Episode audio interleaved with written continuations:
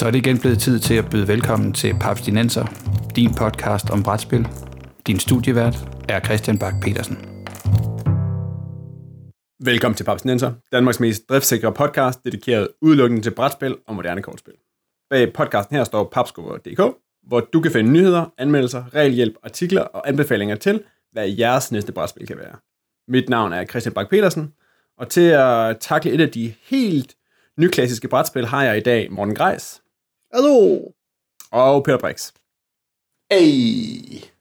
Men inden vi rykker til idylliske Sydfrankrig, hvor bønder og tyve og ridder herrer på markerne, eller herrer herrer, der skal I lige høre, hvor brætspil var episk lidt ud over det sædvanlige. Har I sådan en øh, dramatisk, øh, spændende fortælling, et sjovt twist, eller et andet gang, hvor brætspillet sådan løftede sig op lige lidt over det almindelige? Hvad med dig, Peter? Jeg synes tit, når, når brætspil bliver sådan, altså du ved, det der, hvor alle folk rejser sig op og, og altså, øh, står rundt om bordet og holder vejret, det er tit sådan noget med, med den der terning, der skal rulles til sidst i et spil. Altså den der terning, der gør, om vi vinder eller taber i et koopspil for eksempel, ikke? Ja. Øh, men en specifik fortælling, det er da svært. Ej, det behøver ikke være en fortælling. Altså mit er heller ikke sådan en fortælling-fortælling. jeg, jeg husker en gang, vi spillede øh, koop-udgaven, øh, samarbejdsudgaven af, øh, åh, hvad det, det hedder, Morten? Flying Frog. Øh, A Touch of Evil. Touch of Evil. Ja, koop-udgaven, hvor vi ligesom til sidst sammen skal gå op og besejre det her store, farlige monster. Øh, det er sådan lidt, øh, sådan lidt gotisk horror, den nye verden, USA-agtigt spil øh, sådan i temaet, og, og vi skal ligesom op mod den her, øh, jeg tror det var den The Headless Horseman, øh, vi skulle op mod. Og der bliver spillet kort på, som der giver en ekstra terninger, og der er en, der kaster noget, øh, en, en, spræng, øh, en tønde fyldt med sprængstof efter ham, og til sidst, jeg skal rulle de her terninger, og jeg lyver ikke, jeg skulle rulle 38 sekssidede terninger på én gang, fordi der var smidt så mange buffs på mig. Wow. Øhm, det er svært ikke at føle sig episk, når man, øh, når man får lov til at sidde med 38 sekssidede terninger og, øh, og rulle på én gang, fordi at man bare har alle eksplosiver og våben i verden, man bruger på én gang.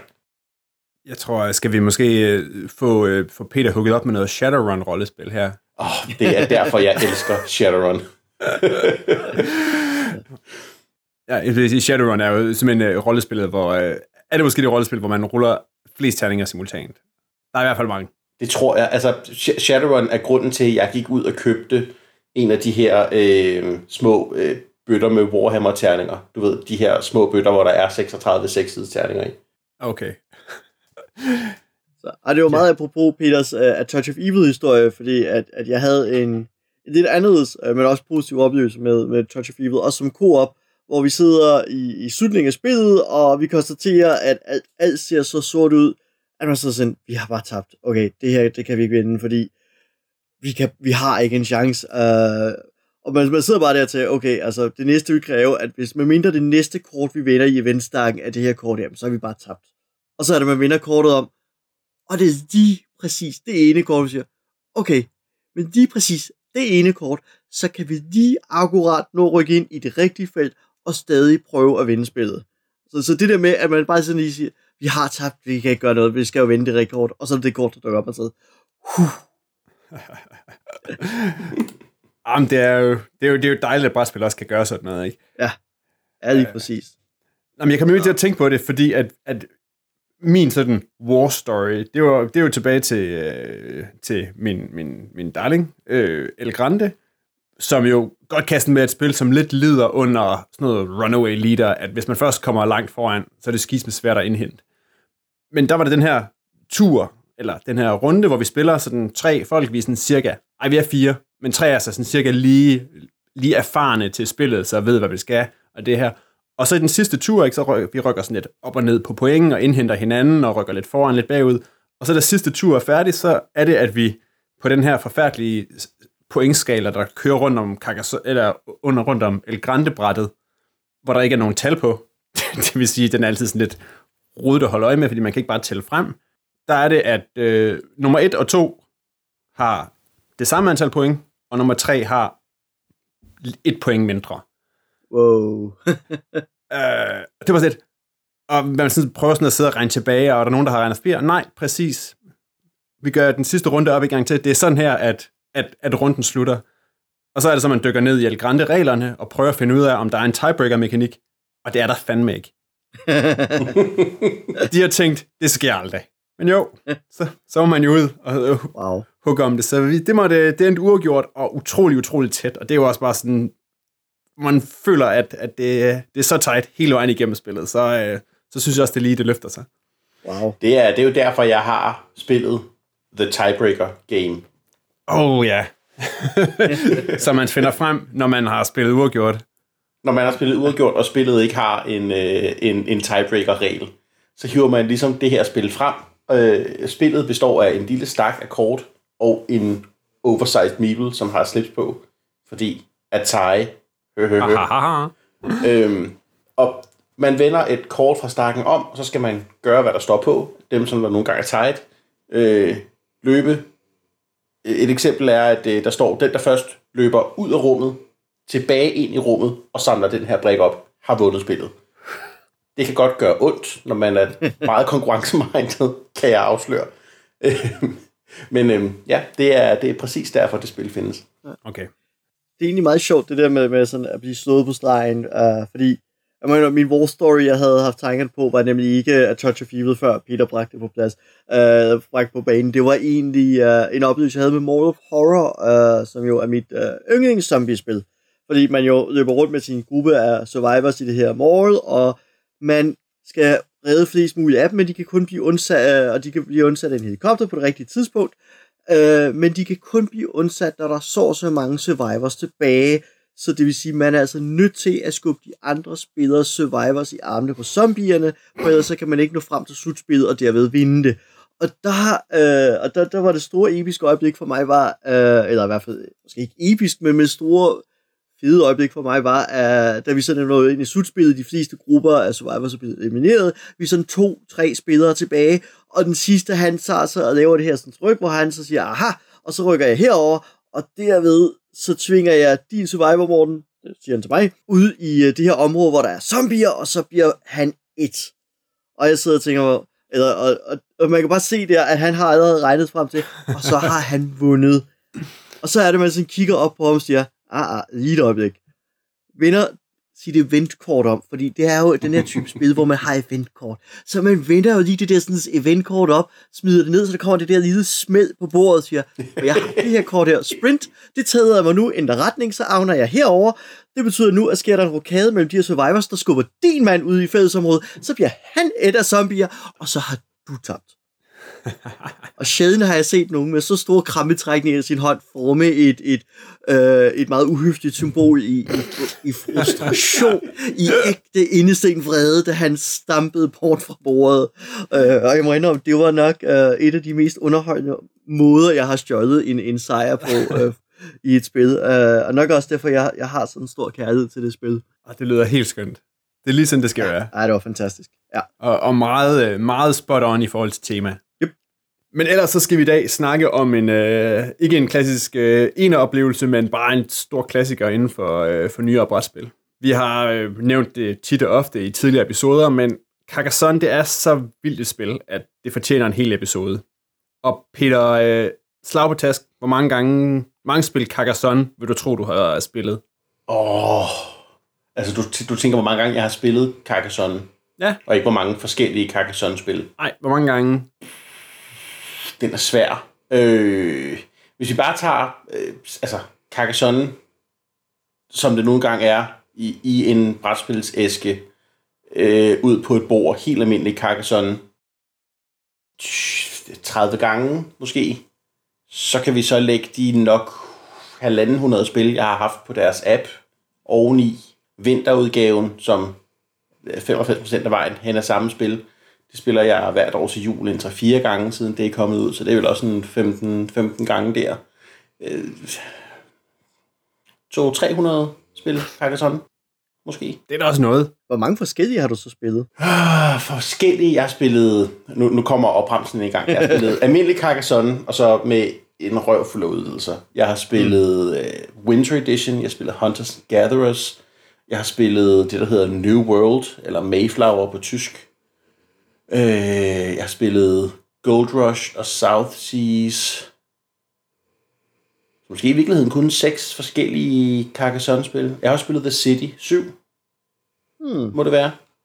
Det er faktisk lidt undervældende. Jeg havde faktisk troet, det var flere. Ej, jeg tror stadig, du har spillet flere varianter, end jeg har, så. ja, okay. Jamen, så Jeg synes er du, du virker godt med. Ja, det må man sige. Altså, jeg tror, hvad har jeg spillet? Jeg har spillet Carcassonne, jeg har spillet Winter Carcassonne, så har jeg spillet Neues Land, og jeg har spillet uh, Discovery. Var det, nej, hvad var det? New World hed den. Og så har jeg spillet uh, Gold Rush, og jeg har spillet uh, Ark of the Covenant.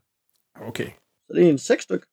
Det er cirka lige. Ja. Men Morten, hvis du nu skal beskrive, hvad er det, der gør, at Peter han gider at spille det her samme spil i forskellig indpakning en 200-300 gange. Hvad er det, det kan, som gør, at man kan spille det igen og igen og igen og igen? Ja, yeah, det... Øhm, inden jeg sådan rigtig vil komme... Jeg tror, jeg, jeg, tager det sammen med en beskrivelse af spillet, fordi det, Yes. øh, så vi lige har alle med her. Fordi Carcassonne består jo af en masse små firkantede plader, og her har vi så en, en sådan sproglig udfordring, som, øh, som oversætter har modet sig meget med. Øh, det er, at de her brækker på engelsk hedder tiles, og det er meget fristende bare at holde sig til det, fordi ellers så skal vi kalde dem plader, men når man siger plader, så, så tænker man ofte en større større bræt, ligesom et skakbræt eller et backgammon-spilleplade eller lignende. Øh, men de her er jo kun et par centimeter på hver led. Og, og oversætte det til fliser, så får man, tænker man altid på sådan en lerflise af en art, eller sådan noget.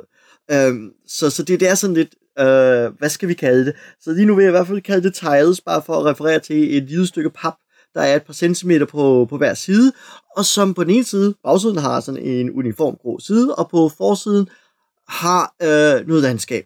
Der er noget vej, der er noget by, der er noget eng, der er noget kloster, der er for sådan forskellige dele, øh, som går ind og ud af, af den. Det vil sige, det er et brudstykke af en by, det er noget af en vej, der sådan løber fra den ene side til den anden side osv. Og i det her spil skiftes man til at trække en af de her landskabsbrikker. Man trækker en blind, det vil sige, man ved ikke, hvilken man får, før man så afslører det. Og nu lægger man den så i forlængelse af det, der er der i forvejen. Det vil sige vej mod vej, eller by mod by osv. Brikken skal altid passe sammen, når man lægger dem pænt ned, så det hele bliver til sådan et smukt sammenhængende landskab. Og målet er at bygge ting Og Morten, færdige. Ja, og skal vi lige break og sige, at, at Carcassonne jo er opkaldt efter en, sådan en sydfransk middelalderby, Yes. eller en by. Så det er det ja. landskab, man bygger. Det er sådan, øh, ja, middelalder og med sådan meget, meget nydeligt fint landskab, man kan få bygget op. Ja, det er lige præcis det. Det er, det er oplandet omkring øh, Carcassonne, øh, fordi det spøjser er jo, at en af udvidelserne, øh, The Count-udvidelsen, faktisk introducerer byen Carcassonne, som har... Selve nogle, øh, Carcassonne. Ja, selve Carcassonne, som har jo, øh, altså, og hvis vi nu tager til den sydfranske by, så er den jo berømt for sin øh, middelalderlige murværk, som er øh, nogle imponerende fæstningsværk, der står den dag i dag. Og ja, lad os lige vende tilbage til, øh, til selvbeskrivelsen, og dem, der, der lidt godt vil have noget visuelt med, de kan klikke ind på papskubber og ind under Carcassonne og se den øh, lille video, der er der, hvor de kan se spillet øh, demonstreret, mens jeg lige fortæller. Øh, øh, fordi man ligger, som sagt, de her tiles i forlængelse hinanden, så opstår der veje og så videre, når en vej løber for eksempel fra en port, byport til en landsby, eller fra byport til byport, eller en by er bygget færdig ved, at der er mur, bymur hele vejen rundt, øh, og så er ting bygget færdigt, og så får man point for det alt efter det størrelse. Det vil sige, hvis en vej strækker sig hen over fem af de her tiles, så får man 5 point. Hvis en by øh, består af 8 brækker i alt, så får man 16 point. Øh, antallet brækker gang 2 osv. Uh, øh, så man får ting, point for at bygge ting færdigt, men, og for, så kommer så spillet snedige, men det er, at man får kun point for de ting, man bygger færdigt. Man har taget ejerskab over. Man, øh, og man tager ejerskab ved at anbringe en mand på, øh, på noget ufærdigt. Øh, I forlængelse af, at jeg sætter min tegl ned, så må jeg sætte en mand på præcis den tegl, og så tager han ejerskab over det stykke landskab, hvis ingen andre ejer det i forvejen. Øh, det vil sige, hvis jeg bygger på en vej, som øh, allerede er blevet taget af en anden spiller, så bygger jeg på den spillers vej, så er den allerede ejet, så kan jeg ikke over sætte en mand på vejen længere, fordi jeg har bygget forlængelse af en allerede ejet vej. Så hvis jeg vil, tage, så hvis jeg vil bygge en vej øh, og tage ejerskab over den, så skal jeg starte en vej op, som ingen andre ejer i forvejen. Øhm, på den måde sætter man små mænd ud på brættet og scorer point for, for ting, når de øh, bygger noget færdigt. Men jeg har kun så så mange mænd at sætte ud på brættet, og det vil sige, at jeg skal altså holde hus med, hvor jeg sætter dem hen, fordi at øh, hvis jeg ikke kan bygge ting færdige, så kan jeg ikke få mændene retur, så kan jeg ikke sætte dem ud nye steder. Så der er sådan en hel del omkring, øh, hvad man satser på, hvornår man vælger at satse på det. Øh, kan man som modspiller gøre det svært eller umuligt at bygge et stykke landskab færdigt, så manden aldrig kommer retur og derved hindre point. Øh, og det, det er sådan set kernen i det. Og så begynder spillet så at blive øh, endnu mere snedigt. øh, fordi i de flere, det handlede lidt om at regne ud, hvornår bliver noget færdigt, hvad skal jeg satse på, er den her vej øh, værd at satse på, er den her by noget, jeg skal satse på, eller exhaust osv. De her sådan, bygninger her, øh, man kan sådan relativt se, hurtigt se, hvornår burde det her blive færdigt. Øh, men så er der det, der hedder markspillet. Det er nemlig, at mellem øh, veje, exhauster og byer, der ligger der jo selvfølgelig de her grønne områder, det er markerne, og de scorer point, når spillet slutter, for hvor mange færdigbyggede byer, der er i forbindelse med sådan en mark. Ja, som de støder op til. Ja, lige præcis. Uh, og, det, uh, og det er så en af spillets store uh, kunstøvelser, er jo, at hvornår, hvad skal jeg sige, hvornår skal man satse uh, på en vej, fordi man skal helst satse på meget tidligt i spillet for, på en mark. eller nej, ikke på en vej, på en mark, meget tidligt for at være sikker på at få den, men man skal også sikre sig, at det er den mark, som faktisk kommer til at rumme en masse byer. Det er ikke en af dem, som faktisk bare rummer en enkelt by. For så har man altså, spildt sin ressource, fordi den mand, man lægger ind på den mark, han bliver der resten af spillet, og så har man færre at sende ind på brættet. Så det, det er sådan en, en langtidssikring, som man, øh, eller en langtidsinvestering, man skal lave tid, gerne tidligt i spillet, og så prøve at regne, og derved regne ud tidligt, hvor kommer ting til at ske henne. Øhm, det, og, men så er der så, hvad skal jeg sige, nogle måder, man kan så at sige, manipulere det lidt, fordi Øh, to mænd må ikke eje samme terræn, men de må godt vokse sammen. Det vil sige, hvis to byer vokser sammen, der er ejet af to forskellige spillere, det må man godt. To marker ejet af forskellige spillere må gerne vokse sammen. Så nogle gange så prøver man at invadere marker ved at bygge dem sammen med andre marker. Øh, og hvis en spiller har flertal via sådan nogle sammenslutninger, så får han point af det ene. Så, så der er sådan et, et, et stadig, mere, øh, stadig mere og mere snedigt spil, der ligger i, at kunne planlægge langt forud. Og det er noget af det, der egentlig er fedt, det er, at der er sådan et, et, et hedelement i, hvilken brik får jeg, så, så bliver det sådan, hvad skal jeg sige, noget mere strategisk at sige, men hvordan bruger jeg den her brik bedst muligt? Skal jeg bruge den umiddelbart til point? Skal jeg bruge den umiddelbart til at hindre en anden spiller? Skal jeg tænke langsigtet og sige, jeg investerer i, at en mand kommer ind på en værdifuld mark eller ind på en værdifuld by, skal jeg satse på at få det til at vokse sammen, så jeg kan merge min, øh, min by med en anden spiller, og derved score ekstra mange point, fordi jeg udnytter den spillers arbejde, eller skal jeg gøre det med en mark. Uh, der er, uh, så, så, hvad skal jeg sige, så hvad der egentlig startede ud som meget simpelt, trænge til regnbrik, ikke en forlængelse af det andet, bygge ting færdigt, begynder at blive stadig mere og mere strategisk. Uh, og det er noget af det, jeg tror, der gør, at man gider blive ved med at vende tilbage til uh, Carcassonne. Det er i hvert fald noget af det, som interesserer mig, og får mig til at få lyst til at vende tilbage til spillet. Peter, du, øh, du har spillet mange spil. Ja. Min, min, min første issue, med, eller når jeg kigger på det, tænker jeg, bygge en fransk middelalderby uden særlig meget konflikt. Det er jo ikke sådan et tema, der sådan oser af sex. Og så alligevel, så er det jo blevet, så er det jo blevet sådan... Siger du, franskmænd ikke er sexede? franskmænd skabt, skabt af, af tyske spildesignere. det der med, at det er blevet sådan et, det er jo blevet, altså gateway-spillet måske efter Settlers of, uh, Settlers of Catan, som vi også tidligere har rundet under sådan den samme overskrift, det der med moderne klassikere. Ja. Hvor, hvad er det, der, der har for dig, også det der med, at du kan jo få folk, du må jo, udover at du har spillet en del af det på, på som app, så kan du også lokke folk til at spille det. Hvad, er det, du, øh, hvad lokker du folk med, når du skal have, skal have Carcassonne på bordet? Så en, en af de ting, Carcassonne kan, det er, at det kan, altså, det kan meget nemt skalere efter, hvor aggressivt du har lyst til at spille det altså når, når, når du spiller det med, med svigermor, som, som måske ikke er vant til at spille så mange brætspil, jamen så sælger du det som, at det er en form for, for puslespil mod hinanden. Fordi du, du lægger de her brækker ned på bordet, og du skal ligesom få, få skabt det her landskab op, og øh, en af de ting, Morten og jeg har snakket om nogle gange off-mic, det er det her med, at det er sjovt at se, hvordan folk, hvis der er øh, et hul, og de har en brik, der passer ind, så er folk meget tilbøjelige til at lægge den brik der. Også selvom, ja, også, selv, også selv det hjælper mit... hinanden. Jamen lige præcis. Øh, og det er sådan, det er sådan meget, meget begynder ting det her med, at jamen, vi, vi er ligesom sammen om at bygge det her landskab op.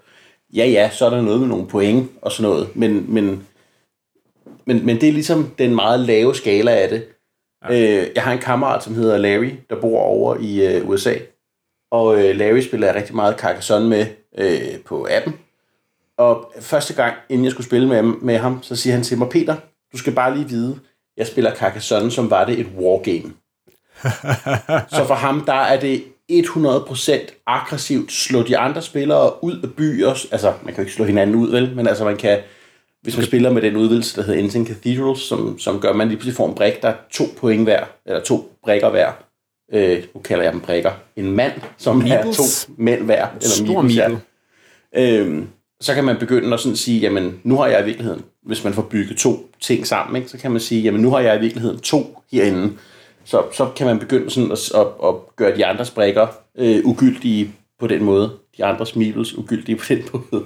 øhm, så altså, Carcassonne har, har en meget sliding scale for, hvor begyndervenligt det er, som, som jeg synes er rigtig fedt. Og så er der jo et utal af udvidelser i små og store udgaver, som kan tviste spillet Ja. i alle mulige, både gode og dårlige retninger. hvis jeg må lige nævne det der med at, at spille det sådan hardcore, der t- har jeg fået at vide, jeg har faktisk aldrig spillet det på appen selv, men det der med at prøve at spille mod computeren, fordi der bliver der jo ikke lagt fingre imellem. Den går jo, der kan man i hvert fald sætte i nogle versioner, ikke, hvor den går efter simpelthen så benhård pointoptimering, at, og kortet, det kan godt være, det ligner noget, der så er, er fyldt med bombekrater og huller og sådan noget, ikke? men computeren, den skal bare have nogle point, og det kan være sådan en, en god læ- lærepenge i hvert fald, hvis man vil spille som mod Larry.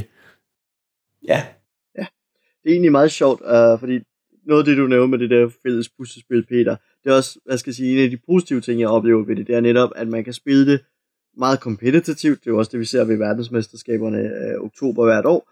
Men man kan også spille det, det er meget kammeratligt, um, hvor man jo netop, hvad skal jeg sige, en spiller, der, der spiller der tur, vender sin terrænbræk om, og så ligesom siger, okay, det er den her, jeg har, og så kigger alle ned, og, og ligesom er fælles om at kigge på spillermådet.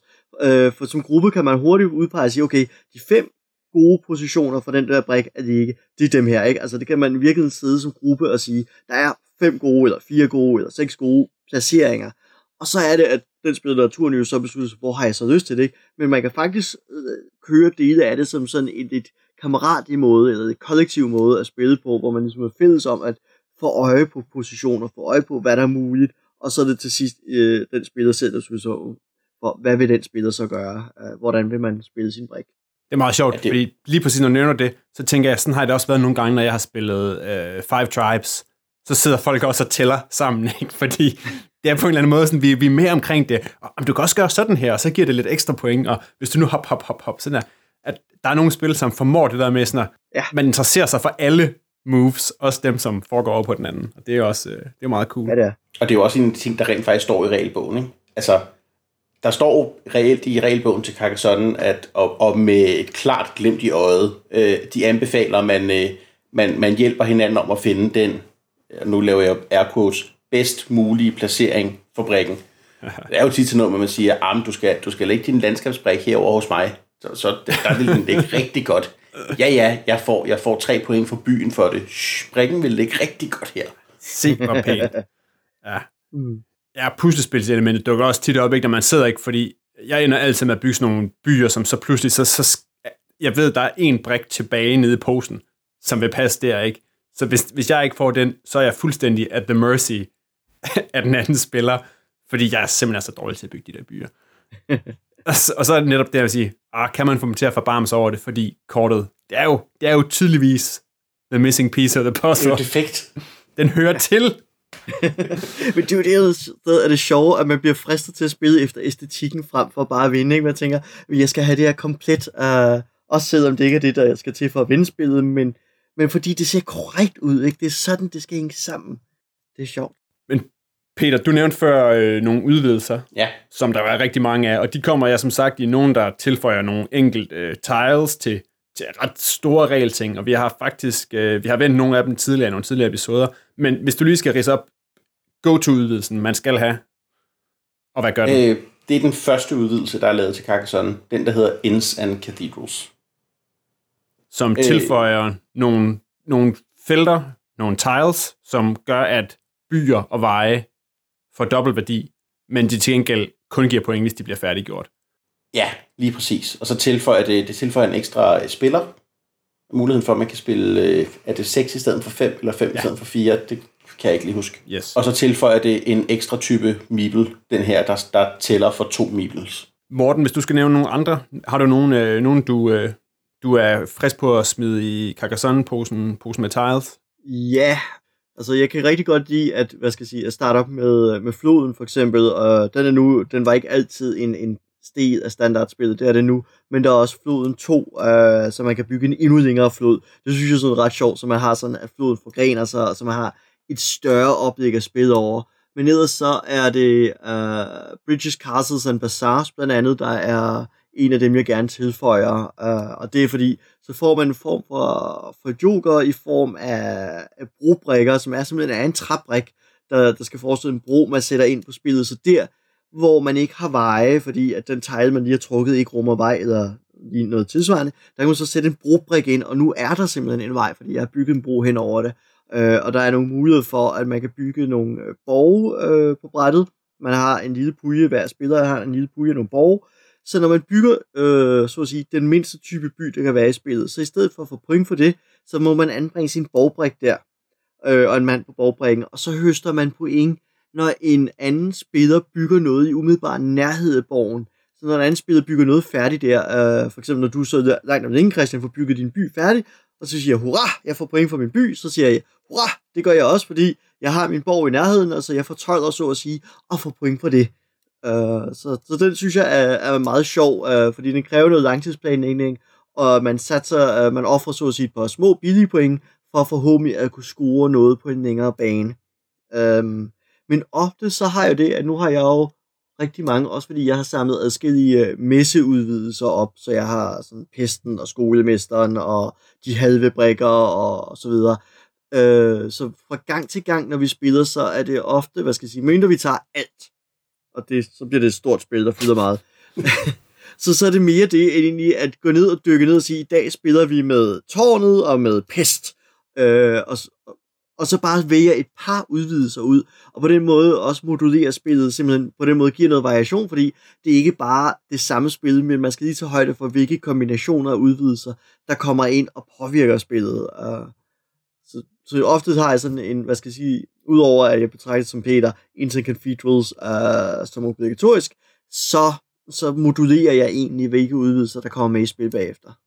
Og der, der er rigtig en, en, en god del af de her udvidelser, de er jo til at finde, og en del af dem er jo også at få, hvis man køber nogle af de udgaver, hvor der er, er big boxes og sådan noget, hvor der er udvidelser med. Så der, der er jo ja. rig mulighed for at netop at, at tune sit spil til, så det, så det rammer lige. Jeps. Ja, det er der. Peter, du nævnte, at, øh, at der er jo en udvidelse, som gør, at man kan spille, øh, få en ekstra spiller i, Ja. og komme op og spille 6. Det er jo ikke sådan et spil, der ellers... Øh, det står jo, virker jo bedst, når man er to. Gør det ikke? Det ved jeg ikke, om jeg, skal, om jeg vil sige. Altså, det virker rigtig godt to. Det tror jeg også er en af grundene til, at det er så stort et hit, som det er.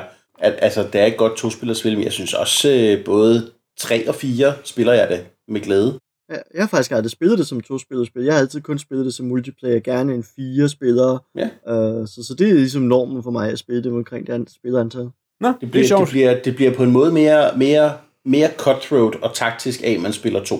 Ja, det er jo også det. Altså, jeg siger, at, at der går længere tid.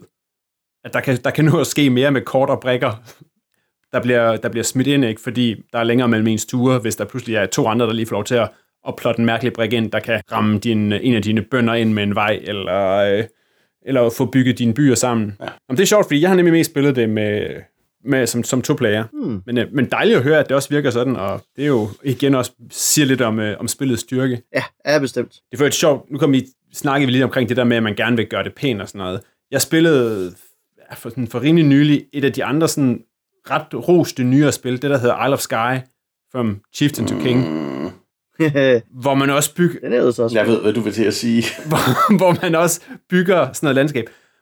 Og, og der ryger vildt meget af æstetikken, fordi der må man, man må, må twist og turn de her brækker, og de skal ikke passe rigtig sammen og sådan noget. Altså, det skammer virkelig, virkelig i øjnene at skulle sidde og sige, jamen, de, de skal vende rigtigt vej- vejene. sk- Nej, de må ikke bare føre ud ingenting. Altså, Ja. det, så det havde Carcassonne simpelthen fået forankret så, så meget i mig, at det skal, det skal se ordentligt ud. Jeg skal gerne indrømme, at jeg kan sagtens følge dig, for jeg havde også øh, en, en mærkelig oplevelse. Netop den der med, at jamen, må jeg så bare lade den vej løbe direkte ind i bjerget? Øh, altså, det, det, det tog et eller andet, også fordi, altså, det er ikke fordi det er stærkt tematisk spil, men, men der er ligesom noget visuel tematik i det her, som så spillet så besluttede sig for at ignorere, uh, ved at sige, jamen vej, det er lige meget, dem lader I bare løbe, hvor I har lyst til. Ja, ja. En halv sø her, det ja. er sådan noget. Ja, ja lige præcis. Det, det synes jeg var, egentlig var synd for spillet, at, at det så lidt stort på den del. Jeg, jeg er helt enig. Jeg havde præcis det samme problem med Isle of Sky, som jeg ellers synes er et, et ganske, ganske udmærket spil.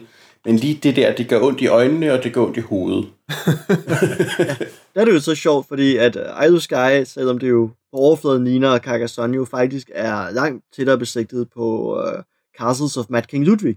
Ja. Uh, og der giver det jo meget mere mening. Altså, der har man ligesom fået etableret i, i spillets tematik at sige, de her rum må ligge på kryds og tværs, ikke? Altså, sovesalen, ja. jo, der er strafpoint for at ligge op af festsalen, men du kan godt, øh, og du bare bygger ud af, bygger det her fuldstændig vanvittige slot. Men det er jo også, altså, det ligger jo allerede i spillets titel, at nu, nu handler det om at bygge sager og gale slotte. Uh, ja, så, så man kan jo godt gøre det, men man skal bare tage spillerne med på ideen, så at sige vi er allerede, nu har vi allerede øh, brugt øh, ret meget tid på at snakke sådan. Hvis vi nu her til sidst lige skal rise op, for der er jo kommet en del reskins og alternativer, og I nævnte jo selv nogle af de her versioner. Er der nogen, der er særlig fede? Er der nogen, der man sådan nærmere skal holde sig fra? Er, der nogen, er det værd? Jeg ved, at der er en Star Wars version, men lad os bare hoppe. Den er vist rimelig meget lojal mod det originale Carcassonne. Er der nogen, der, der gør noget særligt? Noget, der er værd at skrive hjem om? Ja, altså jeg synes, altså jeg, jeg kan godt lide uh, Ark of the Covenant, uh, fordi den tager uh, nogle små ting og, og ændrer sådan lige akkurat tweaker her og der. Øhm, det vil sige, når man ikke sætter en, en af sine små meebles ind på brættet, så må man flytte pagtens ark, der er en brik, der bevæger sig rundt på brættet. Og når den hver mand den passerer, der scorer ejeren point. Øh, man bygger ikke, t- øh, templerne uh, bliver bygget lidt, eller man bygger ikke kloster, man bygger templer, uh, som bygges færdigt på en lidt anden måde. Det, det, når man har fået lagt nogle brikker i en form for korsform omkring templet, så er det bygget færdigt at score point. Og så er der markspillet, som er forsimplet i stil med uh, Hunters and Gatherers på den her enormt charmerende måde, hvor man jo kigger ned uh, og siger, det handler ikke om, hvor mange byer der er på marken, uh, men hvor mange får, fordi de her brækker her har nu alle sammen nogle bitte små får her og der, så man prøver nu at vende og dreje sine brækker, så der kommer flest mulige får ind på de marker, hvor man nu har sat sine hyrder. Ah. Men der er også ulve på nogle af dem her. Så det vil sige, at når jeg så sidder og anbringer en, øh, en brik, så kan jeg godt lige finde på at lige sidde og vende den sådan, at den der lille ulv kommer ind på din mark, Christian, fordi så har der har får mindre nu på din mark, og derved færre point. Uh, så, så det er sådan uh, en lidt forsimplet udgave, kan man sige, men egentlig meget hygge, fordi det visuelt er så meget nemmere at fortælle folk, hvordan markspillet fungerer, fordi det er nok den sådan mere avancerede del af spillet. Uh, så, så derfor har jeg sådan okay. et, et lidt svagt punkt for, for Ark of the Covenant varianten.